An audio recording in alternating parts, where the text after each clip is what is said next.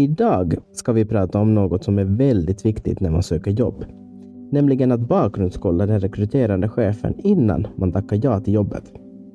Det här är ett ämne som jag vet att många tänker på, men kan verkligen göra stor skillnad för din karriär och hälsa.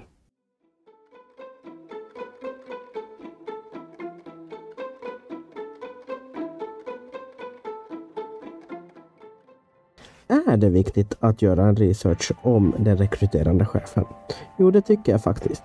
För att det kan ge dig viktig information om företagets kultur, arbetsmiljö och vad du kan förvänta dig av din arbetsdag. Du får också en inblick i hur den potentiella chefen är som person kan också hjälpa dig att avgöra om du kommer att trivas på jobbet eller inte. Men hur får man reda på informationen då? Och eh, om just rekryterande chefen? Och det finns faktiskt några sätt att göra detta på.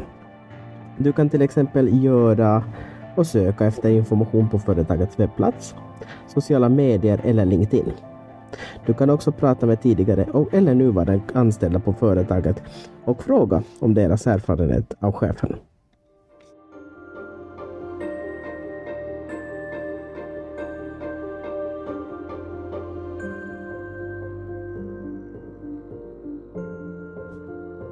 Men varför är det så viktigt att veta mer om chefen innan man tackar ja till jobbet? Jo, en dålig chef kan ha en stor påverkan på din hälsa och ditt välbefinnande. En chef som inte ger tydliga direktiv eller stöd kan skapa en osäker arbetsmiljö som kan leda till stress och ångest. En chef som är för krävande eller överdrivet kontrollerande kan också skapa en dålig arbetsmiljö som kan leda till utmattning och sjukdom.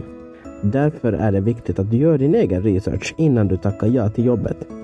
Det kan verkligen göra skillnad för din karriär och hälsa. Så ta dig tid att lära känna företaget och den rekryterande chefen innan du bestämmer dig.